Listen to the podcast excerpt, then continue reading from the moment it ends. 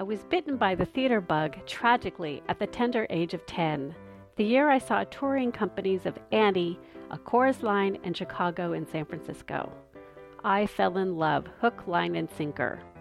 I blame my mother. She gave me a love bigger than anything that I can describe in this trailer. I'm your host, Heather Morrison, and I am a theater geek. My guests are too. They dance, sing, act, direct, do voiceover, play instruments, write, and a whole bunch of other things, sometimes at the same time. On this podcast, you and I get a front row seat to their stories, how they got their start in theater, film, and TV. They'll share stories about when and how they went pro. I'll ask about their influences, costume fails, going up on stage, stage fright, favorite shows, and of course, their favorite green room story. I may even make them perform for us.